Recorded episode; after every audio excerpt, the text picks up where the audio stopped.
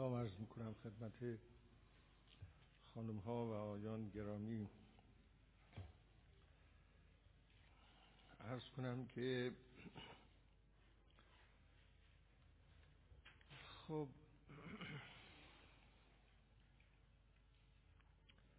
از معنای زندگی رفتیم به سخن و از سخن به قلمرو عشق.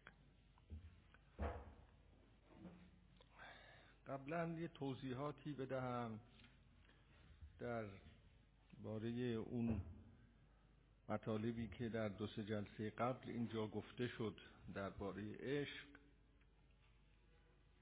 ارز کردم که اون معنا از عشق که اینجا توضیح داده شد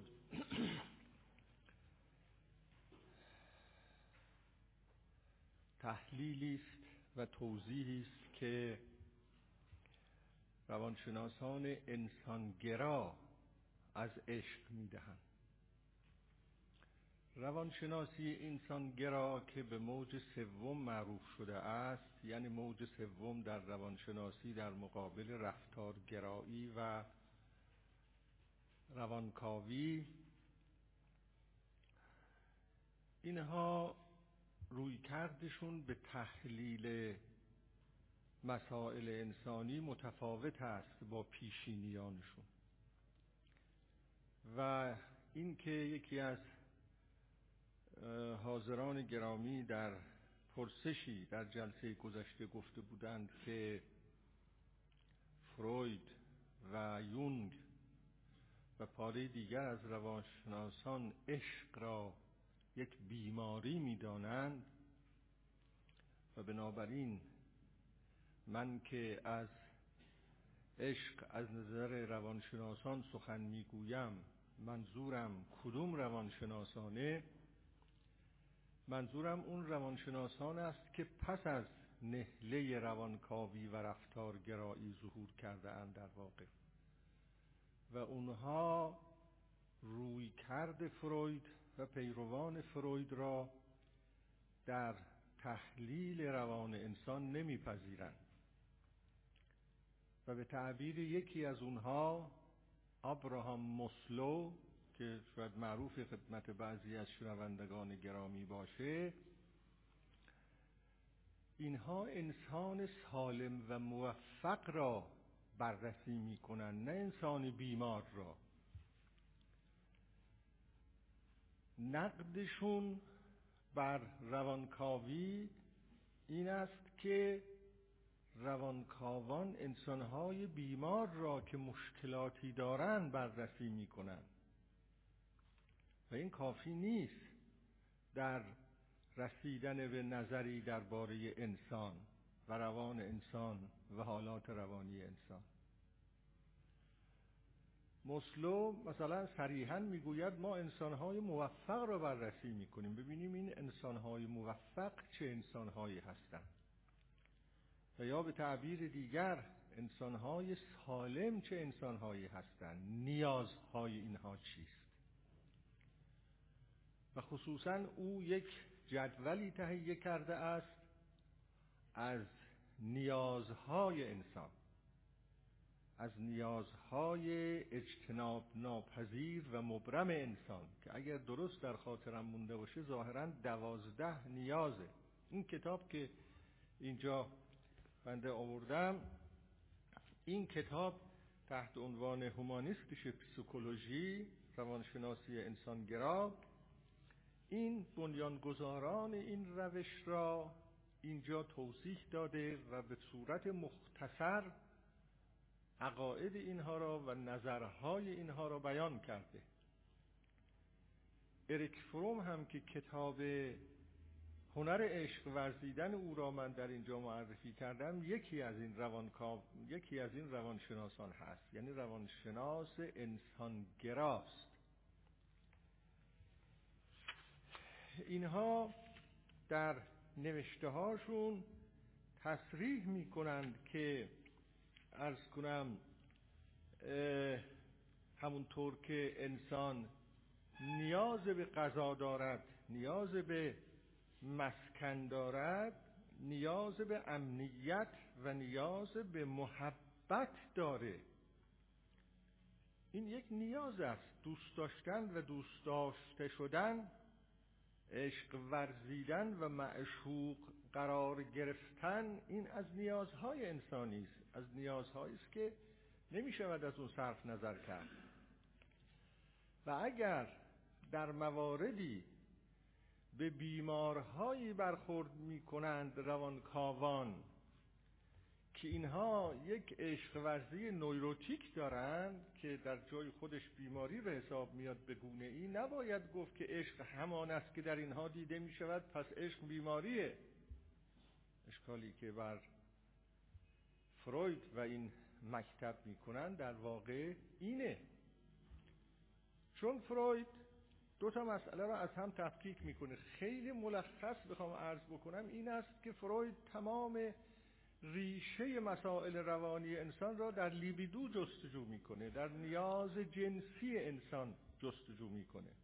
اونایی که آگاه هستن از روش کار فروید به این مسئله وقوف دارن. و بعد این مسئله عشق ورزی انسان ها به یکدیگر را و اون رابطه را که از آن به عشق یک انسان به یک انسان تعبیر می شود اون رو هم بر همین مبنا تحلیل می‌کنه و دو مسئله را از هم تفکیک می کند.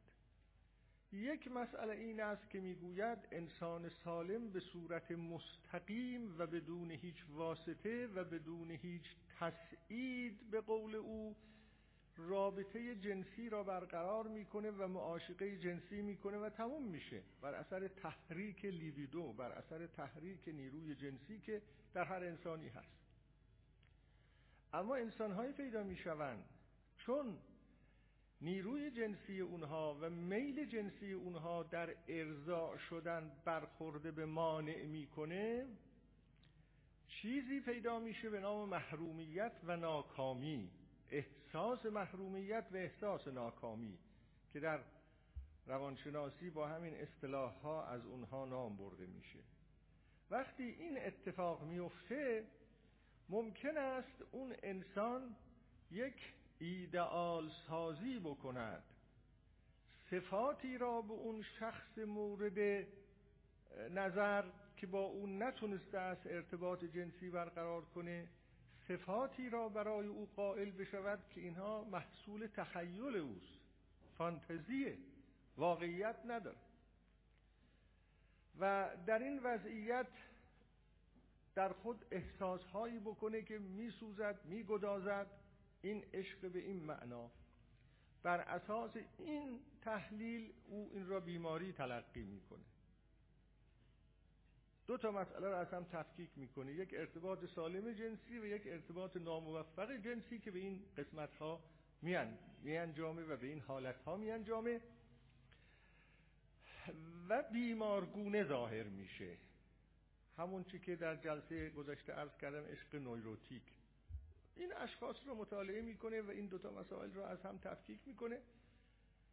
دیگران اشکالی که بر او می‌کنن این است که نه این کافی نیست. برای مطالعه پدیده عشق این کافی نیست. چرا انسانهای بیمار را مطالعه می‌کنیم؟ بریم ببینیم این انسانهای سالم و انسانهای موفق درشون عشق ورزی به چه معناست. یونگم تا اونجا که بنده دوباره مراجعه کردم که در نوشته یکی از دوستان بود کارل گوستاو یونگ یکی از روانشناسان بسیار بزرگه که بعد از فروید آمده. این شخص همان است که خداگاه ناخداگاه جمعی را مطرح کرده. در عالم انسان یک ناخداگاه جمعی وجود داره.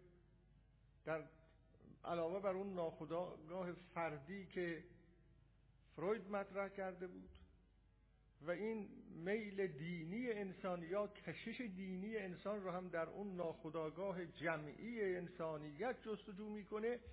اونجا به نظر یونگ خیلی چیزها هست. از جمله مسئله عشق را هم اونجا سراغش میره.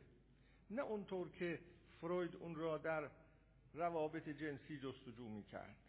و بعد هم ندیدم تعبیر بیماری ازش بکنه. به هر حال اینا این داستانه.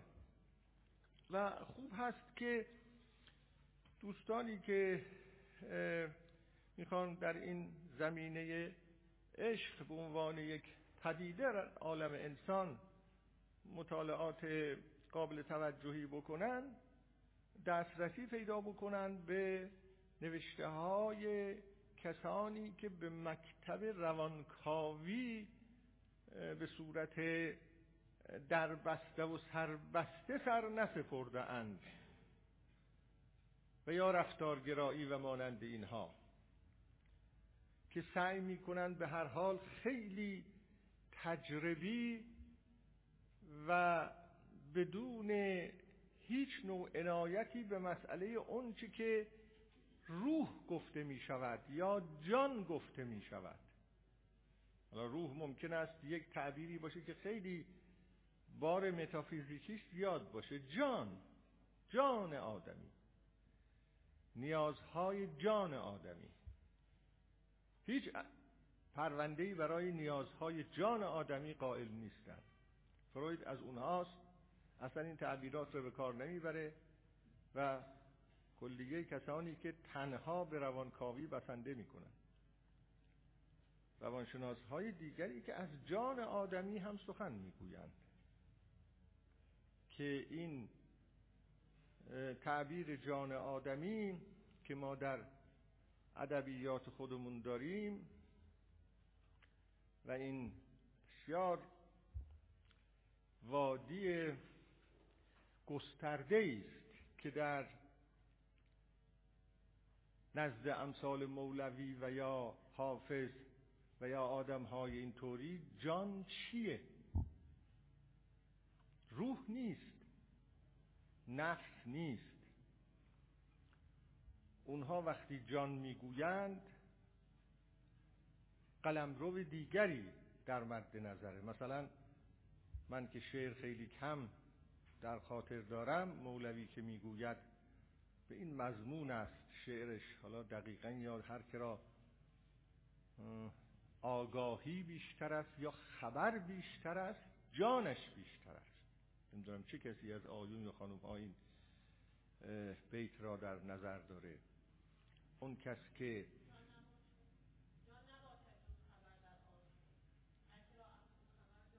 احسنتم. جان نباشد جز خبر در آزمون هر کرا افزون خبر جانش فزون. این جان با خبر مربوط کرده است. خبر. هر کس با خبرتر است. جانش بیشتر است. این غیر از اون چیزی است که ما از روح می‌فهمیم یا از نفس می‌فهمیم. خبر. خبر در اصطلاح عارفان ما یک وادی بسیار بسیار مهمی سرزمینی سرزمین خبر اون را که خبر شد خبرش باز نیامد حافظ. چیه خبر؟ باز می‌بینید که ظاهرا اینجا هم ما باز از سخن و معنا سر در آورده از معنا و سخن سر در آورده ایم. خبر. خبر استدلال فلسفی نیست. با خبر می‌شوند کسانی. از کجا؟ خبرده کیست؟ خبر چیست؟ و در اصطلاح متعارف ما هم وقتی می‌گوییم با خبر شدم یه معنای خاصی درش هست. با خبر شدم. یک خبر فرستنده لازم هست. دور نیست که من میشینم تو اتاقم استدلال فلسفی می‌کنم. اینطور نیست که من می نشینم یک تجربه عرفانی می کنم اتحاد با هستی پیدا می کنم انواری را می بینم و امثال اینطور چیزها چهره های زیبایی می بینم در این تجربه. اینا نیست.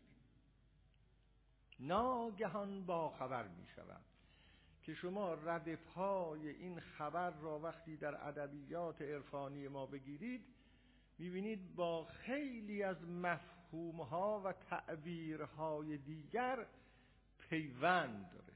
سروش غیبی سروش. خبرت خرابتر کرد جراحت جدایی. چو خیال آب روشن که به تشنگان نمایی. خبر خبرت یه وقتی هم بنده عرض کردم ما از جمله چیزهایی که مفهومش در میان ما گم شده اون مفهوم اصلیش همین خبره. ساعت دو که میشه رادیو رو باز می‌کنیم یا ساعت هفت نه شب تلویزیون باز می‌کنیم اخبار گوش کنیم. اخبار نیست که. اینا اخبار نیست. به معنای عرفانی کلمه. اون خبر با جان در ارتباط هست. جان از خبر تغذیه می کند جان که از خبر تغذیه می کند در اصطلاح عرفا این جان را تحلیل کردن یک کار دیگری است که چیست؟ نیازهایش چیست؟ ساختارش چیست؟ تحولاتش چیست؟ تلوناتش چیست؟ تا یادم نرفته دو جلد کتاب خیلی خوب را معرفی بکنم. توصیه من این است که دوستانی که به این قبیل مسائل علاقه دارن حتما این دو جلد کتاب رو مطالعه بفرمایند. شاید هم بعضی ها از آیون و خانم ها این کتاب را می‌شناسید. دو جلد کتاب به نام دریای جان. دریای جان. ترجمه است از یک کتاب آلمانی به نام دست مردر زیله تا اونجا که درست در خاطرم مونده باشه. یعنی همون باز دریای جان. جمع آوری کننده این کتاب هلموت رایتره یک عرفان شناس هست. این کتاب درباره اتاره محور اصلی کتاب اتاره و ایده های اتار و به خصوص معنای عشق از نظر اتار الهدا. انتشارات الهدا نمی‌دانم این انتشارات الانم هست یا نیست ولی این کتاب رو بگید در بازار قابل تهیه کردن فکر می‌کنم باشه. دو نفر ترجمه کردن این کتاب رو یکی مرحوم دکتر زریاب خوییس یکی هم خانم دکتر بایبردی. اینا هر دو زبان آلمانیشون قویه و اینو ترجمه کردن. اونجا درست است که در این دو کتاب محور اتاره اما نویسنده به اتار بسنده نکرده. به مناسبت از حافظ از مولوی کد آورده ابیاتی آورده. و تنها هم درباره عشق نیست این کتاب بخش عظیمی از این کتاب درباره عشق. اون هم اسم این کتاب را گذاشته است دریای جان. برای اینکه انقدر به این تعبیر جان در ابیات اتار و مولوی و حافظ و دیگران برخورد کرده که به این مسئله منتقل شده است که این عارفان با یک قلمروی سر و کار دارند و اون قلمرو قلمرو جانه. و بعد این را به دست آورده. اون چه اینها از اون سخن می‌گویند؟ اگر قرار باشه تشبیه بشود دریاست. دریای جانه. همونطور که در دریا انواع و اقسام موجودات زنده به وجود میاد انواع و اقسام گیاهان به وجود میاد امواج هست اعماق هست طوفان ها هست. این دریای جان آدمی هم چنین چیزی است. و اسم یک شده دریای جان. خب. اینو مطالعه کردن این روانشناس های هومانیستی انسان گرا البته اون مبناهای متافیزیکی را که عرفای ما یا عرفای مسیحیت در گذشته داشتن اون مبانی متافیزیکی را ندارن.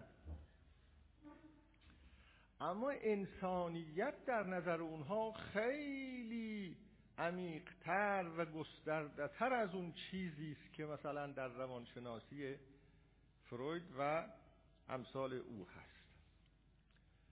البته این عرض من هیچگاه به معنای انکار خدمات فروید به روانشناسی نیست.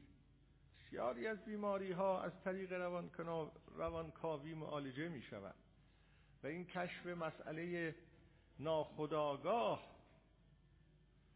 و مسائل مربوط به ناخداگاه انسان و مسائل مربوط به دوران کودکی انسان که فروید به حق آثار اون را و عواقب اون را در بزرگسالی نشون میده و بسیاری از بیماری ها را مرتبط با اون می‌دونه و واقعا هم معالجه میشه از طریق روانکاوی هیچگاه به معنای انکار این خدمات نیست. بدون شک فروید یک نقطه عطف بوده است در روانشناسی اما انسان شناختن منحصر در فرویدیسم نیست. سخن در خب. کدوم کتاب دو؟ بعد دو جلد. بعد اینا دو جلده. این کتابی که خدمتتون عرض کردم دو جلد. نکته دیگر این است که خب نتیجه ای که می‌خوام از این قسمت به اضافه اون چه در گذشته شده گفته شده عرض بکنم این است که این روان این قسمت از بحث های روانشناسانه که ما اینجا درباره عشق گفتیم و درباره عشق ورزی گفتیم این از یک عشق سازنده و مولد سخن می‌گوییم در واقع. این عشق یک عشق سازنده و مولده. می‌تونید بگید مثبت. چهار مسئله خیلی مهم است در این باب.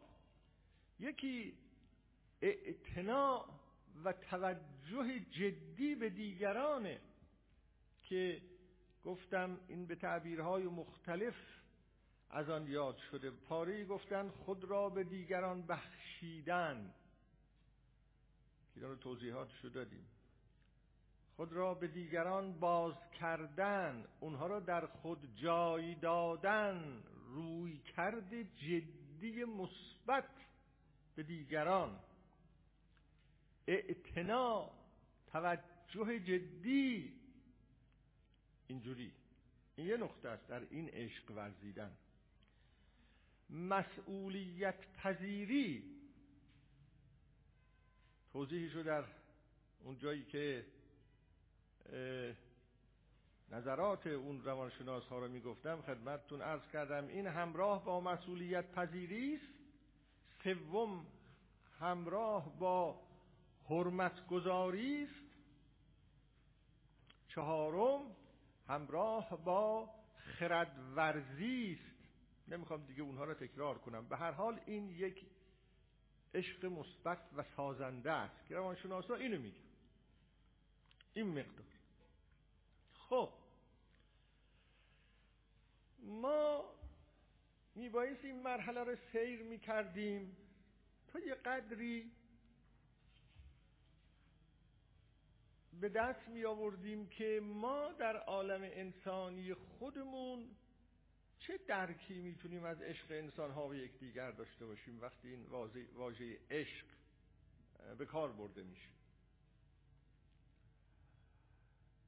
ولی اینو به این مناسبت مطرح کردیم که قرار بود بگویم از نظر عارفان خدا عشق است.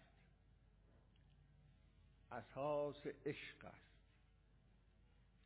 و اگر فیلسوفان خدایشون به معنای هستی است متکلمان خدایشون به معنای خالقه عارفان عارفان عشق پیشه خدایشون عشق. یا می‌خواید بگویید اساس عشق. بنیاد عشق. خدا یعنی بنیاد عشق. بنیانگذار عشق. تأسیس کننده عشق. خب پس ما لازم بود یه قدری از جهان خودمون اول حرکت بکنیم ببینیم که اصلا درکمون از عشق چیه؟ چه درکی می‌تونیم داشته باشیم؟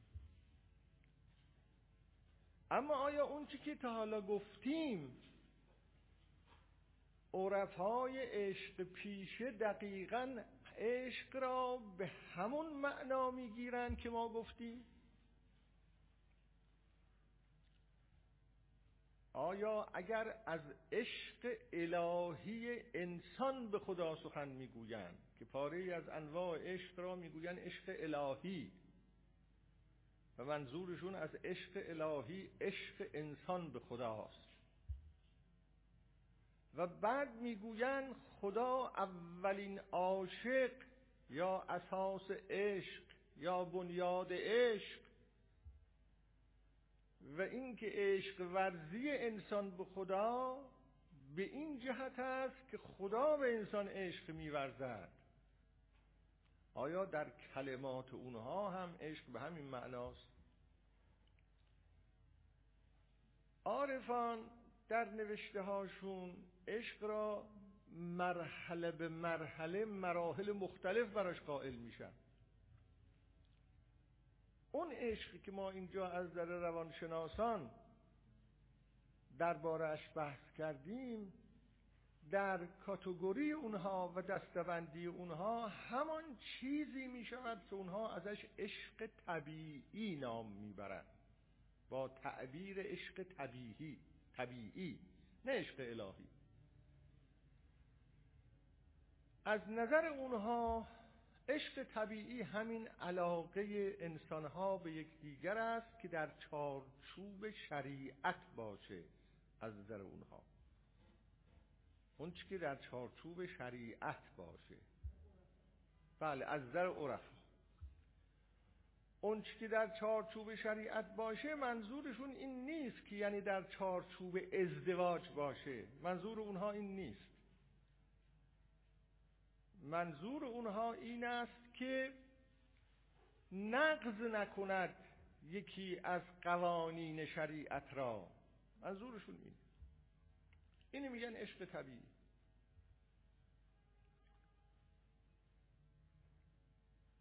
خب و بعد این عشق طبیعی را که همین انسان ها در ارتباطات خودشون با یکدیگر دارن وسیله ای می‌دانند که انسانهای ویژه‌ای می‌تونن از طریق این عشق موجود میان انسانها به عشق الهی که یه مرحله بالاتری هست برسن. اما اینجا یک مقدمه لازمه و اون اینه که اصولا وقتی ما می‌گوییم عرفان اسلامی یه نکته را باید توجه و اون اینه در آغاز پس از رحلت پیامبر به تدریج در قرون اولیه اون چی در میان مسلمان ها پیدا شد چیزی بود به نام زهد و خوف از خدا و که منتهی شد به نوع تصوف زاهدانه. در قرون اولین بود. این زهد و خوف از خدا و تصوف زاهدانه همراه بود با گوشگیری کنار کشیدن ترک دنیا. دیگران را رها کردن و در حال خود فرو رفتن. همه چیز را به حال خود گذاشتن. دائیه این نبود که فرهنگ سازی بکنه برای جامعه. دعوی فرهنگ سازی برای جامعه را نداشت. دعوتی نمی کرد از دیگران که چنین باشید. و به صورت یک فرهنگ اون را اشاعه نمی‌داد بلکه زاهدانی بودند خائفانی بودن اینها معروف بودن به اینکه فلان کس زاهد است فلان کس خائف است فلان کس عابد است. اینا انسان هایی بودن گوشگیر منزوی. حالا عده هم علاقمند داشتن که خب می‌رفتن پیش اونها. اما اونا به ترک دعوت می‌کردن. یک زهد منفی بود یک نوع تصوف منفی بود. به خوف دعوت می‌کردن. از تقریبا قرن پنجم ششم اون چیزی که عرفان نامیده میشه به خصوص عرفان عشقی نامیده میشه در میان مسلمان ها ظاهر میشه و برجسته میشه. برجسته میشه. اینها رو میگن عرفای عشق پیشه در واقع. این عرفان مثبت است. به گوشگیری دعوت نمی‌کنه. به اینکه برو تو خانهت بنشین در خانهت را ببند ترک دنیا بکن به این دعوت نمی‌کنه. عرفان را به صورت یک فرهنگ مطرح می‌کنه. بود اجتماعی داره. و به همین جهت هست وقتی وارد این مرحله میشه از طرف رقیبانش به شدت مورد حمله قرار می‌گیره. اون رقیبان دو دسته بودن فقیهان و متکلمان. این دو دسته. فقیه فرهنگ سازه متکلم هم فرهنگ سازه. فقیهان و متکلمان اینا فرهنگ ساز بودن. یعنی یک فکر عمومی را حمایت می‌کردن که توده مردم با اون فکر عمومی با اون فرهنگ عمومی آداب و رسوم عمومی زندگیشون رو سامان می‌دادن. در زیر چتر فقه و فقاهت رابطه هاشون رو با هم تنظیم می‌کردن. خب و تنظیم روابط با یک دیگر مسئله اجتماعی است دیگه. رقبانی دیگر یا رقبای دیگر متکلمان بودن.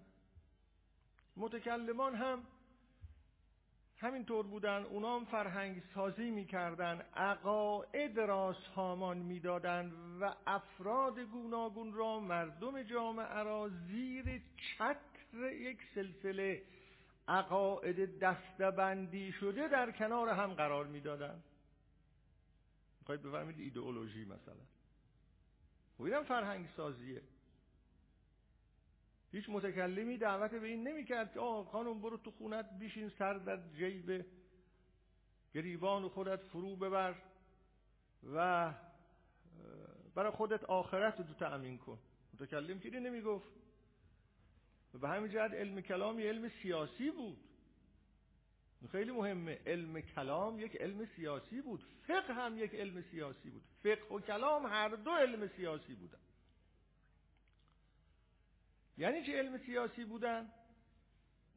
یعنی کمک میرسوندن به حفظ پایه ها و استمرار اون چیزی که از آن به امت مسلمان تعبیر می‌شد یا امت اسلامی تعبیر می‌شد. او عقایدش رو حفظ می‌کرد و مردم را زیری پرچم جمع می‌کرد.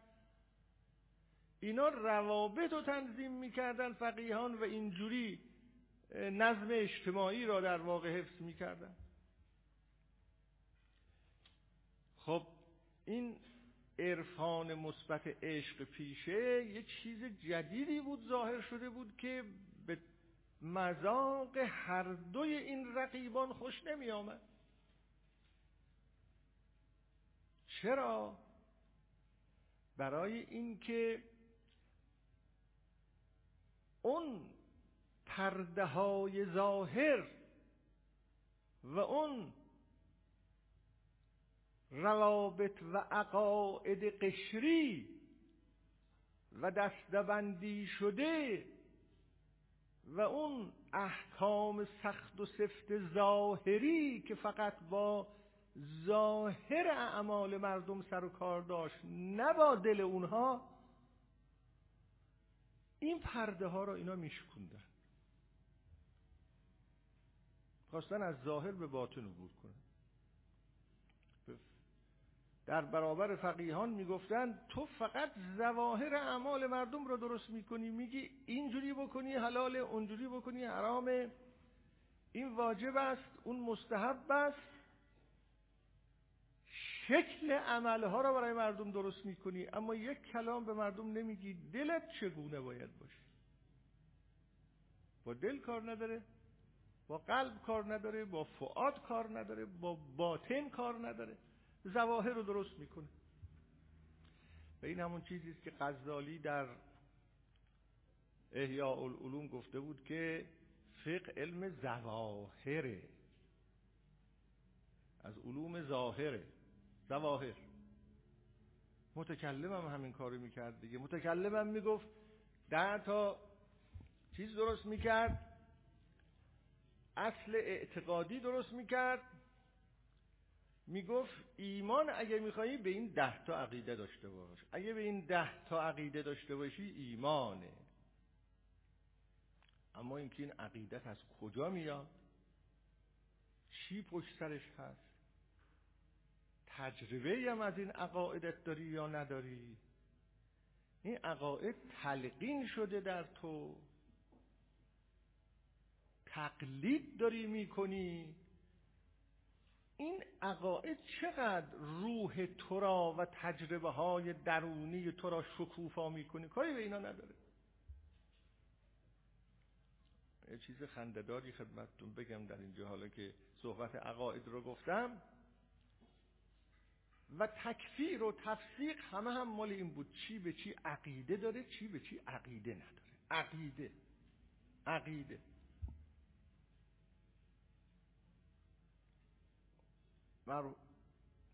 اون عالم بزرگوار آقای موسای صدر.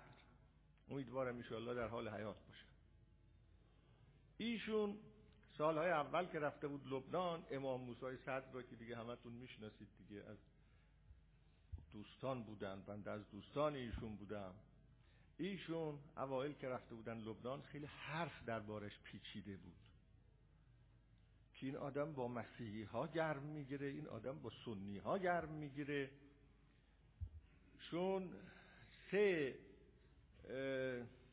مذهب یا سه گرایش دینی و جریان دینی در لبنان حاکم اهل سنت هستند و شیعه هست و مسیحی ها ایشون با همه اینها گرم می‌گرفت. یا آدم بسیار بازی بود. یکی از و بنابراین تخته عقیدتی می‌کردن او را عقایدش درست نیست این آدم. اینکه با اهل سنت گرم می‌گیره برای اینکه به ائمه علاقه نداره. اینکه با مسیحی ها روابط خوب برقرار کرده برای اینکه برای اینکه برای او اسلام و مسیحیت فرق نمی‌کنه. از این حرفا یکی از دوستانش در اینجا نامه نوشته بود به او. در نامه نوشته بود که فلانی من از باب خیرخواهی به تو می‌گویم اینجا این حرف ها را درباره تو می‌زنن چی قضیه یه خورده؟ مثلا مواظب خودت باش. مواظب سخنانت ارتباطات ایشون یه نامه مفصلی نوشته بود. شوخی شروع کرده بود با شهادتین گفتن به اون دوستش. شهادت می‌دهم که خدا یکی شهادت می‌دهم که پیامبر اسلام چنین شهادت می‌دهم شهادت می‌دهم شهادت می‌دهم. الی آخر الی آخر. بعد نامه رو امضا کرده بود فرستاده بود به این دوست. این دوست خونده بود نامه را. بعد یک پاسخی به او نوشته بود. نوشته بود که حالا فهمیدم هر چی می‌گوین راست می‌گویم برای اینکه تو همه این عقاید است که نوشتی اون آخر راجع به شیر و فزه هیچی ننوشتی. که عقیدت درباره این مسئله چیه؟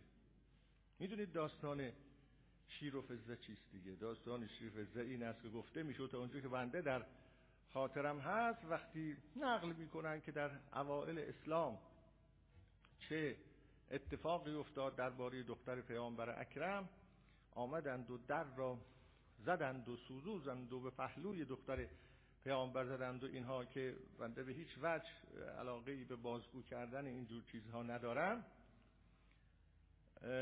بله شیری پیدا شد بله ظاهرا قضیه اینه دیگه اونایی که در خیالشون هست. آمد به کمک فزه که فزه خادم دختر پیامبر بود. اجازه می‌دهید چه بکنم چه نکنم فلان نه گفتن معجزه ایزا از این حرف هست اونجا که بنده در ذهن گفتن که اون آقا بهش نوشت که چون تو فقط اینو ننوشتی پس معلوم میشه واقعا کامل نیست دیگه. واقعا ولایت تو کامل نیست عقیده تو کامل نیست.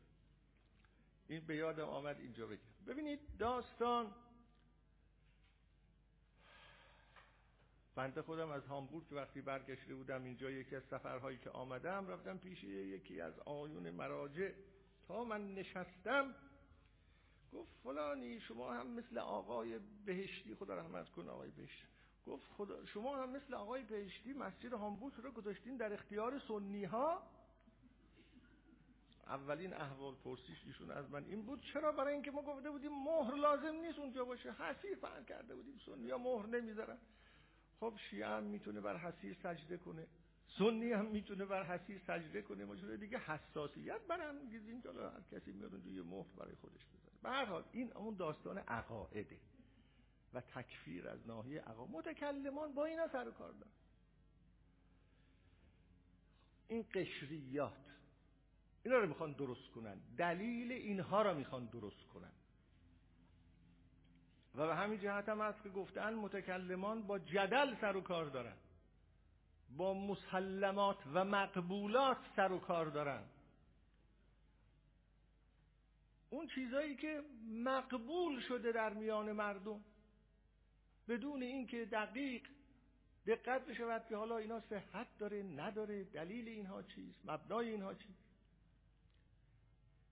این عرفا که پیدا شدن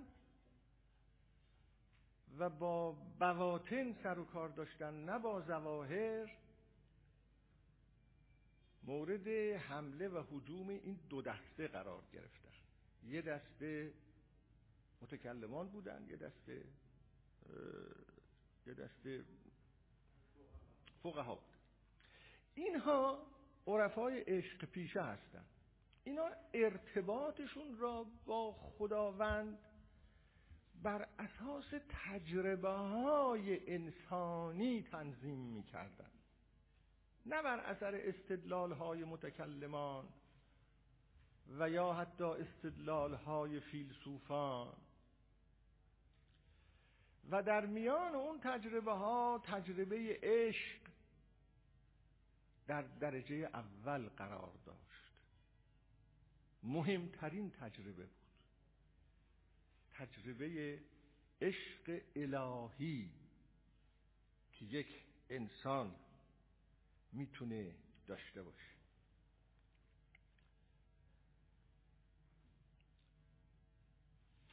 در اینکه اول این طرف قضیه را عرض بکنم کتاب های مختلفی و متفاوتی نوشته شده درباره عشق الهی که عشق الهی چیست؟ نه عشق طبیعی. عشق یک انسان یا انسانها به خداوند. این چیست؟ و برای چه کسانی ممکنه پیدا بشه؟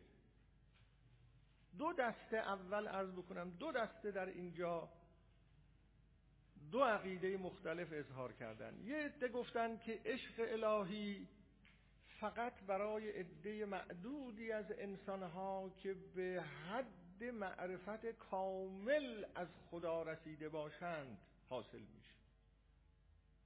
به حد معرفت کامل از خدا رسیده باشند. خب اینا انسان های بسیار کمی هست. و بعد در این باب که آیا به معرفت کامل از خدا رسیدن با استدلال عقلانی انجام میشه یا با تهذیب نفس انجام میشه باز دو دسته شده. این دو دستگی همیشه بوده است. آیا تعقل و خردورزی و استدلال است که باید اونقدر قوی باشه تا معرفت لازم به خداوند پیدا بشه؟ یا تهذیب نفس ضرورت داره؟ و به قول غزالی مثالی می‌زنه که خیلی روشنگر است در اینجا. می‌گوید که در این باب دو عقیده هست. غزالی در کتاب احیاء العلوم ظاهرا اگه درست در خاطرم باشه احیاء علوم الدین اونجا اینو میگه. یک دسته می‌گویند اگر یک حوز خالی می‌گویند دل آدمی و جان آدمی مانند یک حوز خالی است که باید پر بشه از معرفت خدا. ادهی می‌گویند برای اینکه این حوز را پر کنی باید سطل سطل آب بیاری از بیرون بریزی تو این حوز لوله کشی که نبود اون موقع که. سطل سطل آب بیاری بریزی تو این حوز تا این حوز پر بشه. او می‌گوید این سطل سطل آب ریختن یعنی استدلال های عقلانی. یعنی باید دلیل بیاوری این دلیل را اون دلیل را اون دلیل را این مقدمه را اون مقدمه را. اینا رو پر کنی تو خودت تا معرفت حاصل بشه. تا بشناسی. اینا رو باید از بیرون کسب کنی. همونطور که مثلا شما اگر بخواید بفهمید که فلان میوه از چه موادی ترکیب شده باید اینو تجزیه تحلیلش کنید در آزمایشگاه تا ببینید این از چی تشکیل شده. این یه علمی است که در بیرون شما قرار داره. این علم رو باید از بیرون کسب کنید.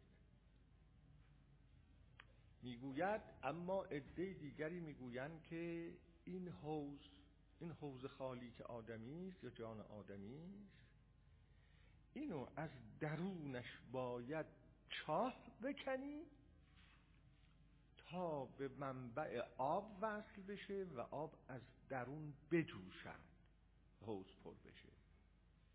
مثالی که او میزن و می‌گوید این کندن عبارت است از پاک کردن نفس از رضائل رضائل اخلاقی تصفیه نفس با تکنیک لازم این کار را اگر کردی اون وقت آبت می جوشد از بالا و پس همون که گفت تشنگی آور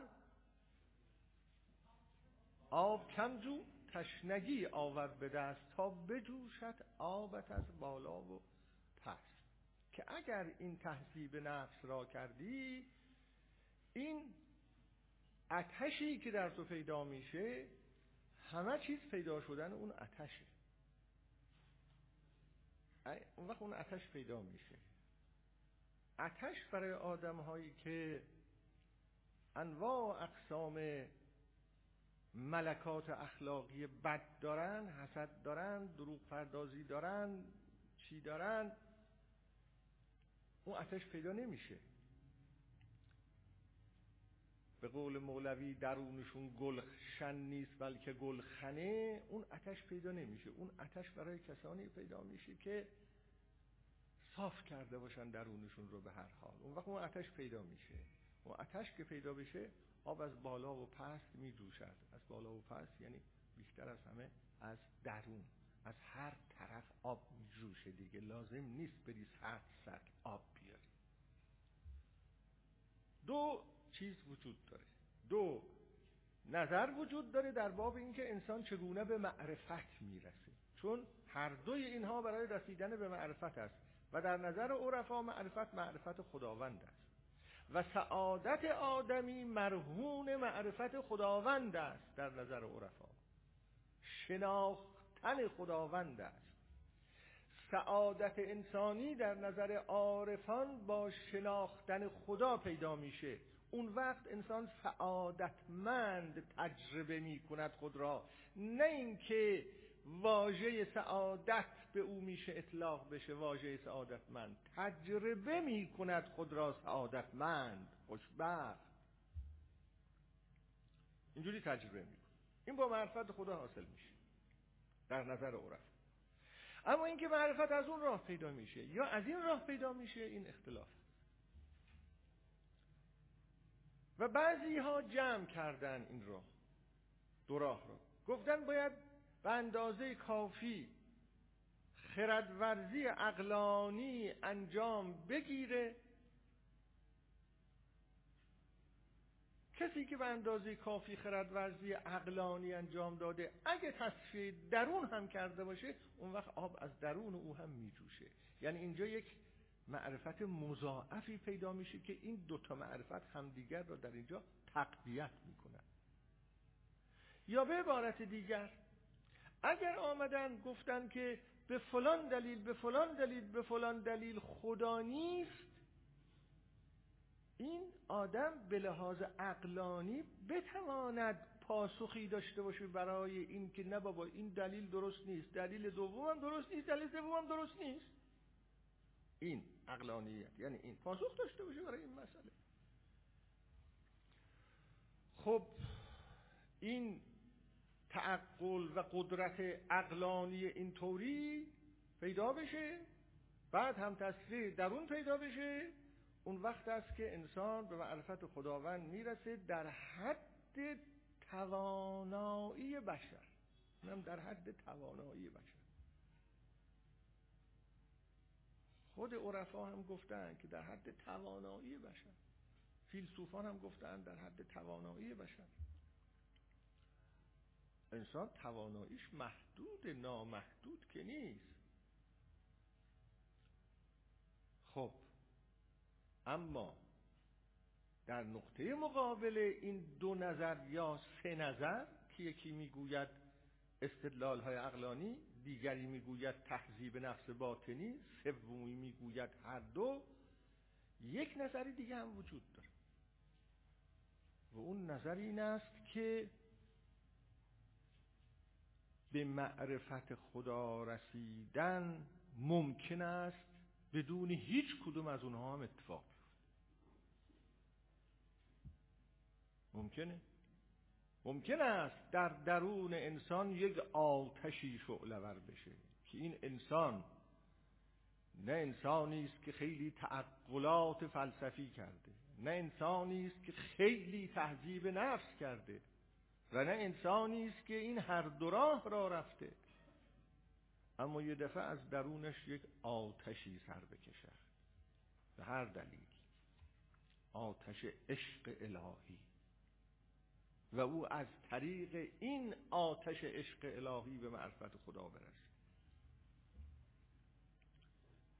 همین عشقش معرفت باشه اصلا. نه چیزی دیگه. عشق مرکب معرفت او باشه. ممکنه. و مثال هایی نشون دادم در تاریخ. از انسان ها اینجا یه نکته من باید عرض بکنم و اون اینه.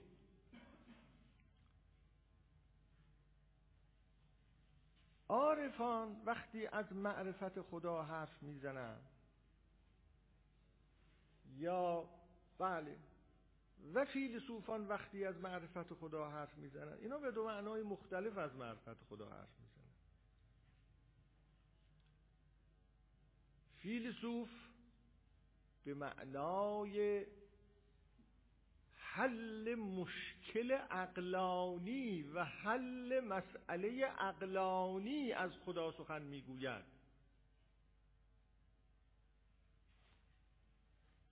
حل یک مسئله اقلانی از خدا سخن می‌گوید. مثلا استدلال های او برهان های او به اینجا برساند که بله خدا واجب الوجود من جمیع الجهات و الحیثیات است. صفاتش این است شناختی پیدا بکند. عارف از این قبیل معرفت سخن نمی‌گوید. عارف از رسیدن سخن می‌گوید.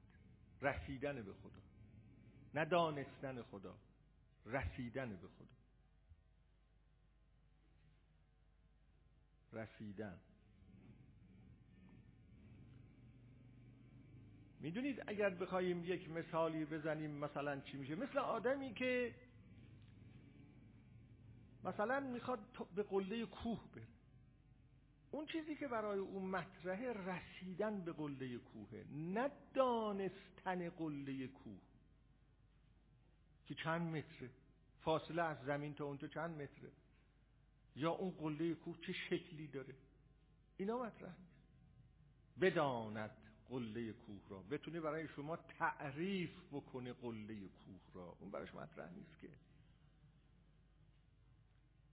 او رسیدن به قله کوه براش مطرحه. حالا حرکت می‌کنه دیگه. کوه پیماست. کوه گرد است به اصطلاح.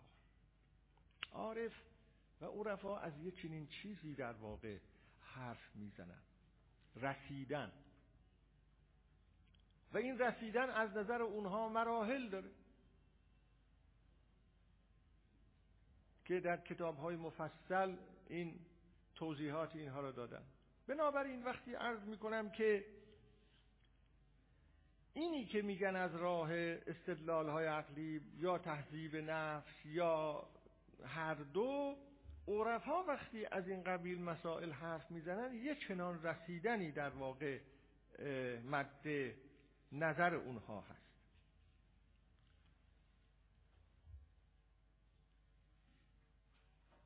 اینم یه نکته است.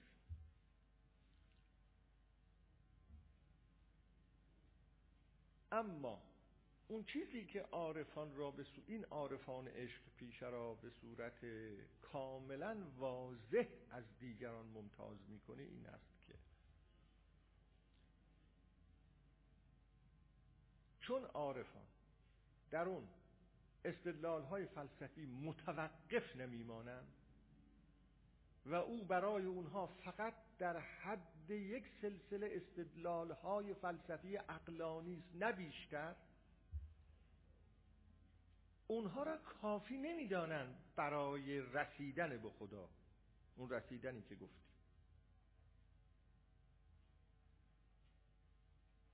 بلکه می‌گویند باید بر مرکب عشق سوار شد. اون چیزی که ازش به عشق الهی تعبیر می‌کنن. باید بر اون سوار خب. این عشق الهی چیه؟ اینجا این سوال مطرح میشه. اگر اون عشق طبیعی نیست که ما صحبتشو می‌کردیم و انسانها با هم می‌تونن داشته باشن و تا حدودی توضیح دادیم این عشق الهی چیست؟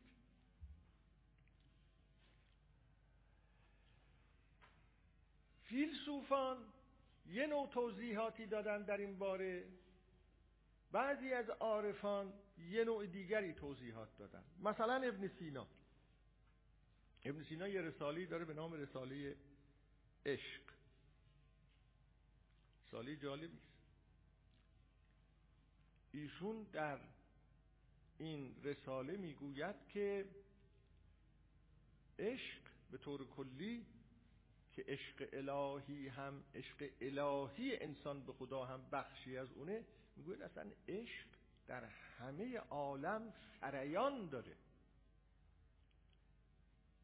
در همه موجودات سریان داره. همه عالم پر از عشقه.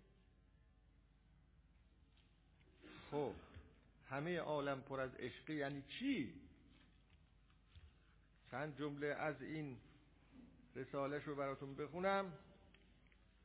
ببینید این یه رساله است حدود مثلا چند صفحه است؟ هشت نه صفحه بیشتر نیست. از عربی ترجمه شده آقای زیادالدین دوری ترجمه کرده. اسمش هم همین رساله ای در آره عشق. در تاریخ ده شهریور ماه 1318 چاپ شده ایم. می‌گوید که یک فقیه از ابن سینا خواسته است که عشق را براش تعریف کنه. رساله ای که بنا به خواهش تو در بیان ماهیت عشق نوشتم ابن سینا می‌گوید. مشتمل است بر هفت فصل. اول در بیان سریان عشق در هر یک از موجودات در همه موجودات عشق ساری و جاری است. در بیان دوم در بیان وجود عشق در جواهر بسیطه غیر حیه در سنگ و جماد و اینها در غیر جانداران. سریان عشق در اونها. سوم در بیان وجود عشق در موجوداتی که صاحب قوه تغذیه اند. موجوداتی که صاحب قوه تغذیه اند. چهارم که این گیاهان رو هم شامل میشه چون هم قوه تغذیه دارن از نظر اینها. در بیان وجود عشق در جواهر حیوانی یعنی در جانداران به معنای حیوانات. پنجم در بیان عشق زرفا و صاحبان ذوق سلیم نسبت به صور حسنه و وجوه مستحسنه. که این یک بحثی است خودش در هم عرفان بحث شده هم فلسفه بحث شده که عشق عفیف ازش نام برده اند عشق به رخان رخ زیبا. چه در مرد چه در زن. اسمش هم گذاشتند عارفان عشق عفیف. یعنی مادام که با آرزوی کامگیری جنسی همراه نباشه از نظر اونها. اینو میگن عشق عفیف. ششم در بیان وجود عشق در نفوس الهیه که این همون عشق الهی است. نوع خاصی از نفس ها را می‌گویند نفوس الهیه می‌گویند وجود عشق در اونها. هفتم در خاتمه این خاتمه این فصول ششگانه. من اگر بخوام اجمالا برای شما توضیح بدهم اون بند اول را فقط در اینجا که می‌گوید در بیان سریان عشق در هر یک از موجودات چه می‌خواهد بگوید؟ خلاصش اینه. چون این عبارت های مقدار به اصطلاح چیز تنظیم شده است. بذارید سه چهار از خود این بخونم بعد توضیح بدم. دو تا مقدمه می‌گوید. بعد می‌گوید که منظور از این که ما میگیم در تمام موجودات عشق ساری و جاری است چیه؟ مقدمه اول آن است که جمیع حکما و فلاسفه متفق و معتقدند که هر یک از افراد ممکنات دارای دو جنبه می باشند به مفاد کل ممکن زوج ترکیبیون که یکی جنبه وجود اوست و دیگری جنبه ماهیت. حرفی که حکما می‌زنه این است که شما هر موجودی را در نظر بگیرید دو بعد داره. یکی جنبه هستی اوست یکی جنبه چیستی اوست. هر چیزی را در نظر بگیرید. یه انسان یه بعد وجود داره یه جنبه چیستی داره. اون جنبه چیستیش رو میگن ماهیت. اون بعد هستیش رو هم میگن وجود. مقدمه دوم. آن است وجود منبع خیرات و سرچشمه کمالات است. ولیکن ماهیت منشأ شرور و نقصان. هستی ها منبع خیر است. هر کجا هستیه بعد هستی را که شما در نظر بگیرید هستی این موجود هستی موجود دیگر هستی موجود سوم. هستی همیشه میل داره به طرف کمال. هستی ای میل داره به زیاد شدن به تکامل. چیستی را در نظر بگیرید چون محدوده. شما میگین چیست؟ وقتی گفتین چیست یعنی این است اون نیست اون نیست اون نیست. محدودیت درشه. محدودیت رو به نقص و شرور داره. نقص محدودیت. اما وجود رو در نظر بگیرید هستی رو در نظر بگیرید هستی خودش قطع نظر از هر چیزی خیره در نظر اینها. خب از اینجا به بعد معنای عشق رو درست می‌کنه پس هر یک از ممکنات یعنی موجودات ممکن به واسطه جنبه وجودی که در اوست همیشه شایق به کمالات و مشتاق به خیرات می باشند و بر حسب فطرت و ذات از شرور و نقصان که لازمه جنبه ماهیت و حیولاس متنفر و گریزانند.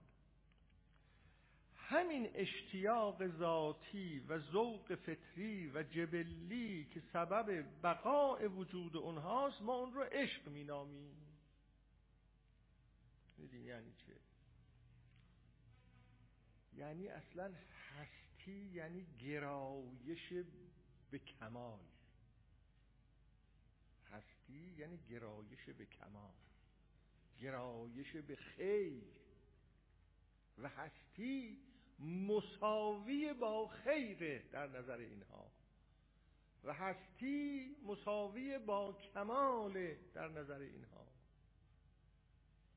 اینکه هستی گرایش به خیر گرایش به کمال این یعنی عشقی که در هستی هست. و به عبارات دیگر هستی یعنی عشق. خب تعمل لازم داره دیگه. هستی یعنی عشق. بودن یعنی عشق. گاهی اینا اینجوری تقریر می‌کنن می‌گوین حافظ چه می‌گوید؟ ما از دیار عدم میاییم اون شعر که رهرو منزل عشقی مز سرحد عدم تا به اقلیم وجود این همه راه آمده ایم ببینید تصور چیه؟ یه خود خود در اون فضا قرار بدید. مثل که ما از عدم میاییم ما از عدم میاییم چرا میاییم این شوق است که ما را میاره شوق بودن است. اینو می‌خوام بگیم رهرو منزل عشقی. ز سرحد عدم تا به اقلیم وجود این همه راه آمده ایم. اینو مولوی هم داره. ما از عدم میاییم اصلا در نظر اینها اساس وجود نیست. عدم است. اون چیزی که در اساس اساس قرار داره عدمه. نیستیه. چرا از نیستی به هستی میآیند موجودات؟ می‌گویند شوق است که اینها را حرکت می‌دهد. عشق است که اینها را حرکت می‌دهد. حرکت از نیستی به هستی یعنی عشق ورزی. در نظر اینها. خب تعمل لازم داره. که چجور این ذوق ها این شما هیچ دلیلی نمی‌تونید براش اقامه بکنید. در این صدت نباشید که دلیلی براش اقامه بشه. حتی در این صدت نباشید که مثلا با تشبیه به یک معلوم دیگری راهی پیدا بکنیم به اینکه این حرف یعنی چه. این یک ذوقه یه نوع چشیدنه یه نوع تجربه است که انسان وقتی موجودی را نگاه می‌کنه مثلا ببینید یک بهتر این است که اگر شما در خانوادهتون یک نوزادی به دنیا میاد این مسئله را در او تجربه کنید. این نوزاد از کجا میاد؟ چرا اینقدر علاقه داره بزرگ بشه؟ اینا رو میگن. چرا اینقدر از خودش دفاع می‌کنه؟ چرا اینقدر به بقا چسبیده است؟ و هر جور شده می‌خواد از اطراف خودش غذایی فراهم بکنه و بماند. بماند. و رشد بکنه. آدم وقتی یک نوزاد را اینجور داره مطالعه می‌کنه ممکنه یه دفعه این ذوق درش بیدار بشه. یه دفعه ممکنه این تجربه براش پیدا بشه که اگر این نوزاد عشق به بودن داره مثل عشق به زندگی داره. اون چیزی که ازش عشق به زندگی تعبیر می‌کنه. عشق به رشد داره. چرا وقتی یک جوانی ناکام به اصطلاح میمیره اینقدر ما متأثر میشیم؟ یک آدم مسن وقتی میمیره اینقدر متأثر نمیشیم. چون او عاشقانه می‌خواست بزید. او نمی‌خواست بمیرد اما وقتی انسان سنش بالا میره می‌خواد بمیرد او هنوز می‌خواست از پایین قله بره بالای کوه. اون جوان اما یک دفعه مثلا یه تصادف اتومبیل اتفاق میفته تومار زندگیش بسته میشه مثل اینکه وقتی صد قدم صعود کرده پرت میشه به پای. اما اون یکی که رفته به قله کوه و از اون طرف دیگه داره سرازیر میشه اون رو به مرگه.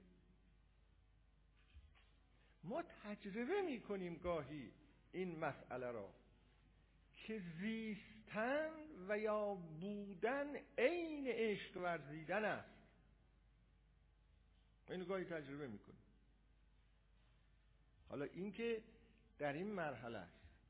یه فیلمی من دیدم انصافا خیلی تکون دهنده بود برای من. فیلم برداری کرده بودن از لقاه نمی‌دونم اینی چگونه فیلم برداری کرده بودن. شاید اگر پزشکی در جلسه ما وجود داشته باشه بگه. حدود شاید من 20 سال پیش این فیلم را دیدم که ظاهرا یه دستگاهی در داخل به نظرم دستگاه باروری زن کار گذاشته بودن و فیلم برداری کرده بودن که وقتی سپرم وارد میشه و می‌خواد در اونجا جفتگیری بکنه با اون تخمک چه اتفاقی میفته اینو فیلم برداری کرده بودن. بسیار تکون دهنده بود. هزارها بار این می‌خواست وارد بشود برای این اسپرم می‌خواست وارد بشه سپرمای زیادی. می‌خواست وارد بشود برای این که این لقاح انجام بگیره. نمی‌شد. پرت می‌شد پایین دوباره میآمد بالا. پرت می‌شد پایین دوباره میآمد. چیز عجیب غریبی بود. در اون جا آدم اصلا متحیر میمون که این چیه؟ مثل اینکه یه شعوری در اونجا هست و یک اصراری در اونجا هست که هر طور شده باید این لقاح انجام بگیره. واقعا دیدنی بود چیز عجیبی بود. حالا این که ما بچه رو می‌بینیم. و اون این است. اون چیزی که فیلسوف میگه یا عارف میگه که زیستن عشق ورزیدن است بودن عشق ورزیدن است و عشق سریان داره در همه موجودات به خصوص این سریان رو در موجودات زنده ما بیشتر می‌بینیم که چگونه دفاع می‌کنن از خودشون و چگونه می‌خوان بمونن بمونن. هستی را می‌خوان ادامه بدن. و از اونجا شروع میشه و نوزاد میاد ما می‌بینیم. و نه تنها در اون طرف اینکه مادر خودش رو فدای نوزاد می‌کنه یعنی سریان عشق تنها در اون نوزاد نیست یه گوشش هم مادره. یعنی ما اگه مجتمعا تجربه بکنیم تلاش او برای بودن و تلاش مادر برای ادامه او را و بهتر کم و بیش می‌توانیم بفهمیم که اینا یعنی چه. میگن که عشق در همه موجودات ساری مدا اینا یه جاهایی است که ما کمی تجربه می‌کنیم یه کسی که یه ذوق دیگری داره اونو در گیاه هم تجربه می‌کنه. این گیاه که می‌خواد بروید؟ از اطراف و اکناف تغذیه می‌کنه خاک را جزئی از خودش می‌کنه و مواد موجود در خاک را جزئی از خودش می‌کنه که درشت کنه. در این هم ما یک کم و بیش می‌توانیم تجربه بکنیم که یعنی سریان عشق در این درخت. اما یکی یه ذوق قوی تری داره اینو در جمادات هم تجربه می‌کنه. در اون زمان افلاک مطرح بود. در گردش افلاک هم تجربه می‌کنه. آخرش میگه اصلا مثل اینکه کارخانه عشق است این جهان. فلک جز عشق محرابی ندارد. و بعد جهان جز عشق محرابی ندارد گردابی ندارد. فلک جز عشق محرابی ندارد. و دیگه می‌دونید چقدر در این زمینه گفته شده. این اینه میگه. بعد این آقایی که اینو میگه هر کدوم از اینها رو یک کمی توضیح میده. میگه در نباتات چگونه عشق ساریه در جانداران چگونه عشق ساریه در ارز کنم که و همونطور اون مقدمه رو خوندم براتون تیترهای مختلفی داشت. این یک فیلسوف مانند ابن سینا وقتی بخواد عشق را بگه اینجوری میگه. از اینجا شروع می‌کنه. بسیاری از عارفان هم باز همین مطالب رو قبول کردن. میگن اصلا عشق یه چیزی است که سریان داره. جریان داره. اینطور نیست که فقط در انسان عشق باشه. در عالم انسان عشق باشه. با اراده و اختیار خودش. بعد می‌گویند که خب یک عشق ویژه هست که از اون تعبیر می‌کنن به عشق الهی که در پاره از انسانها پیدا میشه و اون واله و شیدا بودن در برابر خداوندی که اجمالا گفتم بعد می‌گوین این چگونه پیدا میشه. ولی بعضی از انسان ها این هست براشون این اتفاق میفته براشون خب. اون انسان هایی که این اتفاق براشون میفته و معتقد هستن که اون اتفاق براشون افتاده اومدن این ادبیات عاشقانه عرفانی را سامان دادن. آمدن کتاب های مختلف نوشته در این باره که این عشق الهی چیست؟ توضیح های گوناگون مطالب گوناگون در هر کدام از این ابیات شما بروید این می‌بینید که بگونه ای اون وقت همین آقای ابن سینا اونجاشم باید بخونم. به جایی می‌رسد که می‌گوید این سریان عشق که در عالم هست چگونه ریشه اش در خداونده؟ این تکشم جالبه براتون بخونم. چگونه ریشه اش در خداونده؟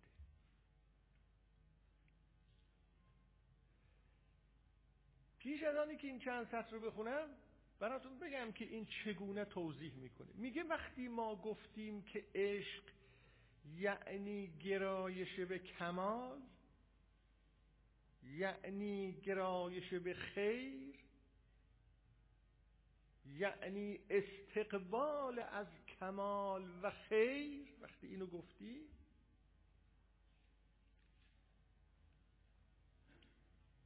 خدا می شود معشوق همه موجودات. این عشقی که سریان داره در همه عالم این عشق سرمنزلش کجاست و کیست؟ این عشق. سرمنزلش کجاست و کیست؟ این موجودات به که عشق میورزن این طفل که همچنان می‌خواهد بماند و گویی به سوی می‌خواد برود کامل بشه. این به کدام سوی می‌خواد بره؟ به سوی کی می‌خواد بره با این عشق؟ میگه معشوق همه موجودات خداونده چون کمال مطلق خداونده. چون کمال مطلق خداونده اکنون می‌گوییم اون موجود عالی که مدبر کل است معشوق تمام موجودات هم می باشد خدا فقط مدیر و مدبر موجودات نیست معشوق موجودات هم هست. زیرا که بر حسب ذات یعنی خدا بر حسب ذات خیر محض و وجود صرف است. خدا ماهیت نداره جنبه های نقصی نداره. وجود صرف هستی صرف. هستی صرف یعنی کمال صرف. آن چرا نفوس یعنی نفوس انسانی یا نفوس دیگر بر حسب جبلت طالب و شائق آنن همان خیر است. پس خیر است که عاشق خیر است. چه اگر خیریت فی حد ذاته معشوق نبود محل توجه همم عالیه واقع نمی گردید پس هر مقدار خیریت زیاده شود استحقاق معشوقیتش بیشتر می گردد اگه بخوایم در عالم ببینید هرچه انسان زیباتر باشد استحقاق معشوقیتش بیشتره. در جاهای دیگری یه مثالهایی زدن گفتم مثلا انسان ممکنه چند تا فرزند داشته باشه. همه فرزندانش رو دوست داره. اما اون فرزندی که زیباتر هست خواه نخواه یک کمی بیشتر دوست داشته می شود اگر اون فرزند دانشمندم باشه اگر اون فرزند کمالات دیگری هم داشته باشه فرزندی که کمالات بیشتر دارد بیشتر دوست داشته این امر طبیعی است تا فرزندی که کمالات کمتر دارد مثال زدن که چگونه؟ کمال در هر کجا که کمال همون تعبیر دیگری از خیره. کمال در هر کجا اشتداد پیدا بکنه و زیاد بشه به همون اندازه عشق در اونجا اشتداد پیدا می‌کنه.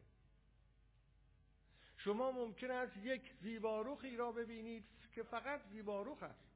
به او علاقه داشته باشید. عشق بورزید. اما با او معاشرت بکنید ببینید عجب این کمالات دیگری هم داره. هرچه در او بیشتر کمالات کشف کنید ظرافت کشف کنید و چیزهای دیگر علاقتون به او بیشتر خواهد شد. عملا.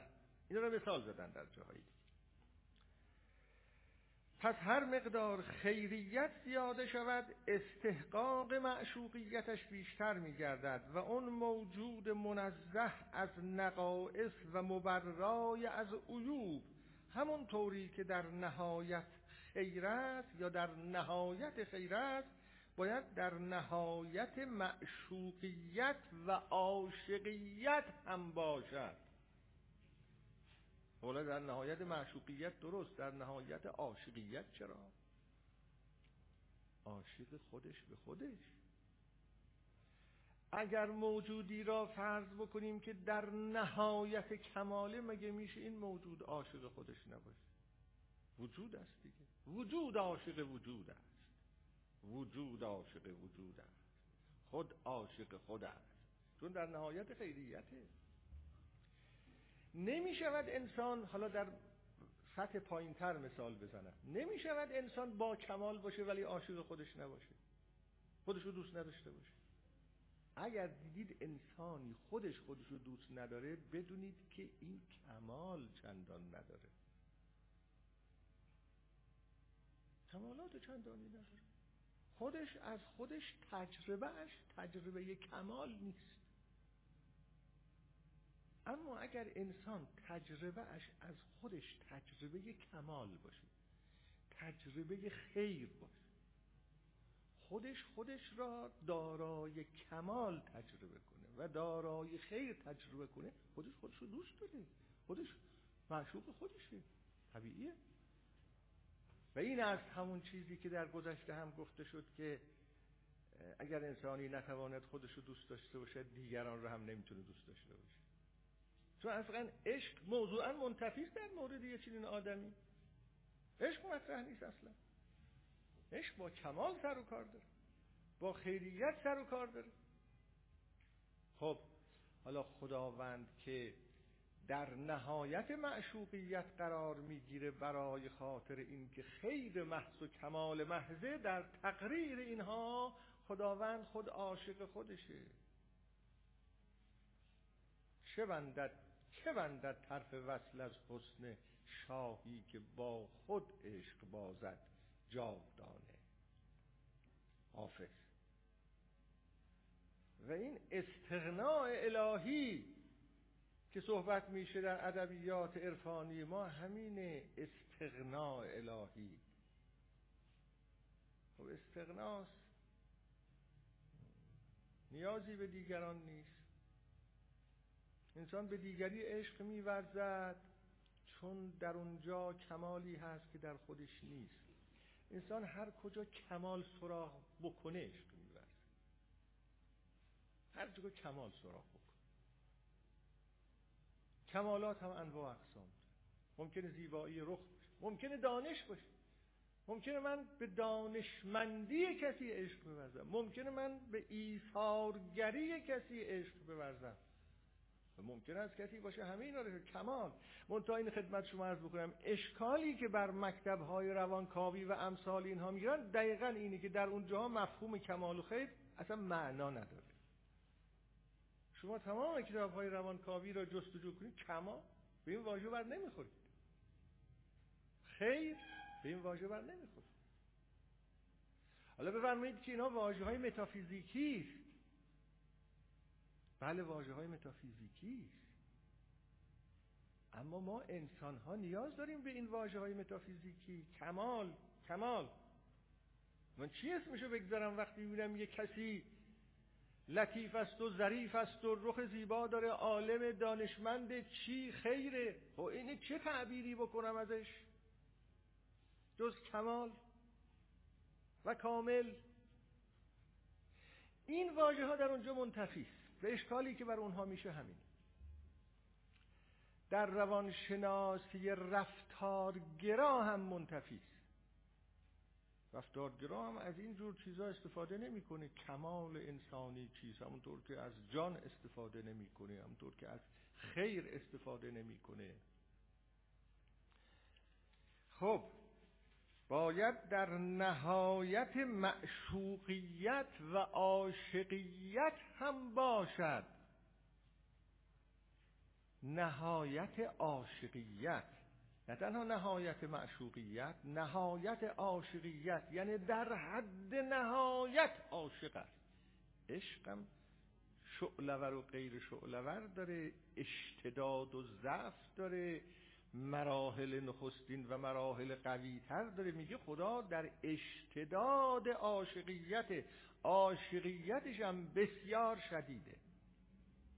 اینجاست در این یک جمله ای که سه چهار سطری که ابن سینا ارزش کنم تمام فلسفه عشق را از نظر فلاسفه اسلامی بیان کرده در واقع در همین چهار پنج سطر بعد میگه اینجاست که عشق و عاشق و معشوق یکیست.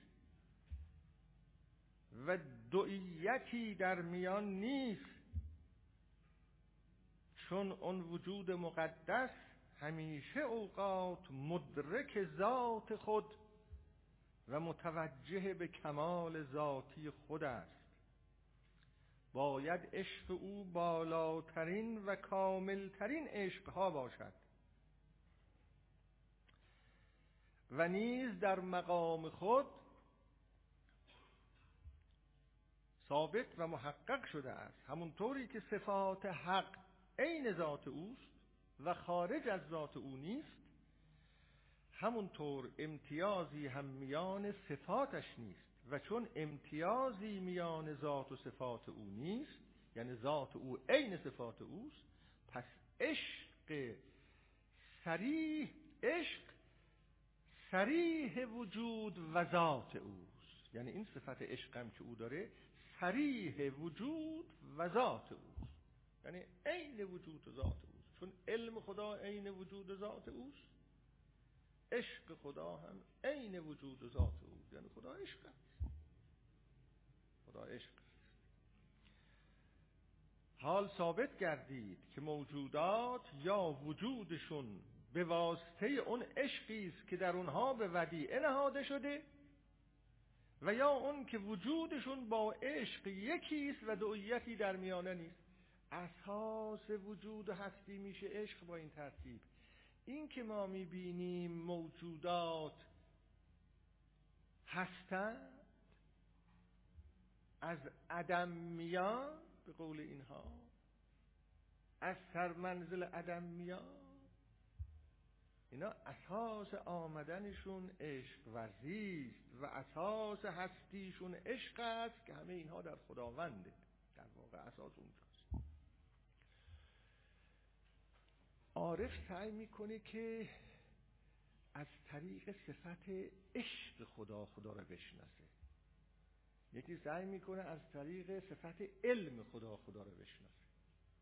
یکی سعی می‌کنه از طریق صفت قدرت خدا خدا را بشناسه.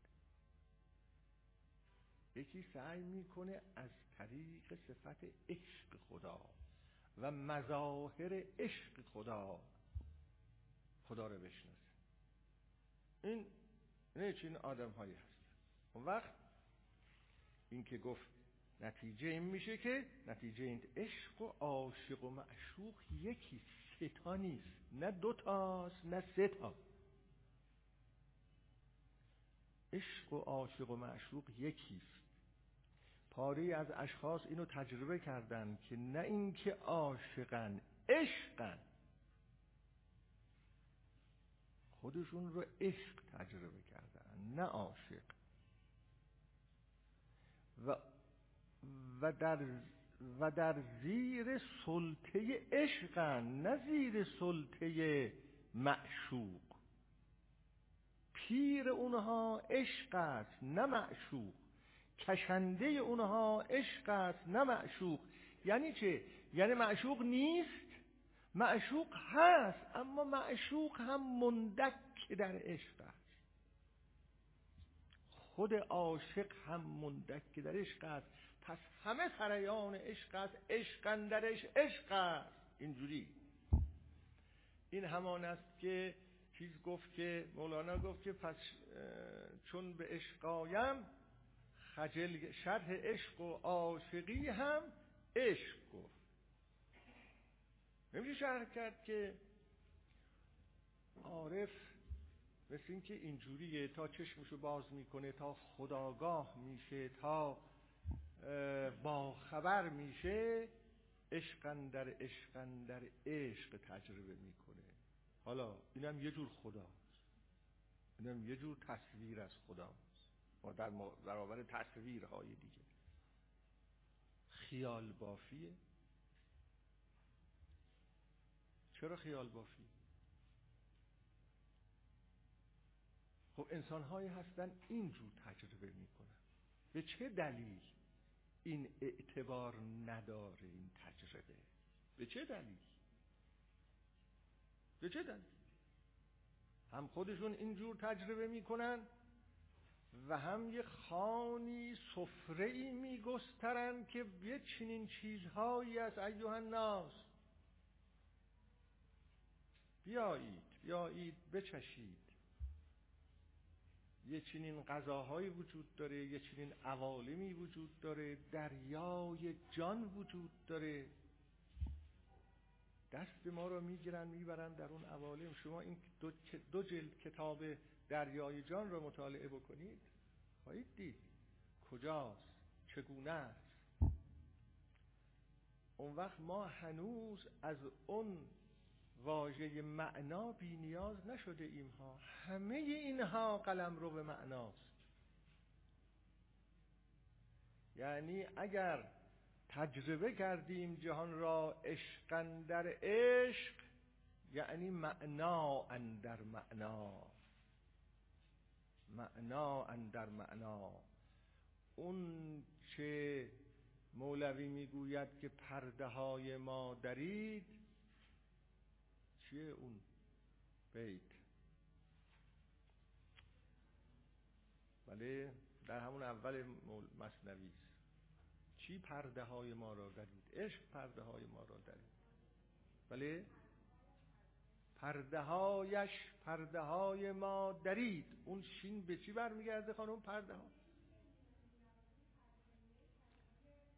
خب او از جدایی شکایت می‌کند و نی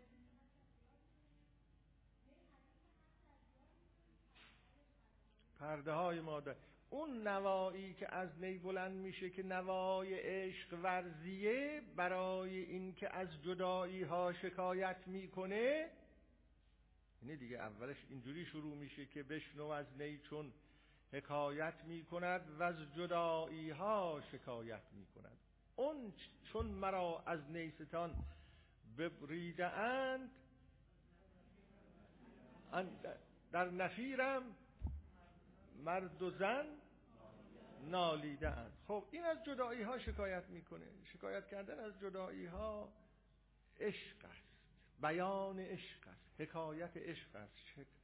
حکایت جدایی ها حکایت عشق است. خب این وقتی حکایت عشق می‌کنه پرده های ما را میدرد.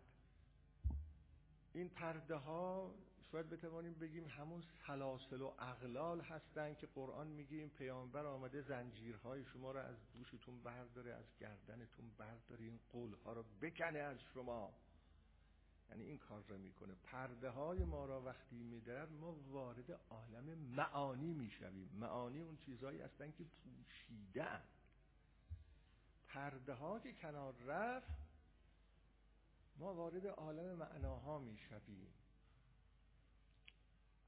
و باز اینجا می‌بینید چقدر با سخن ارتباط پیدا می‌کنه. ما وارد سخن می‌شویم.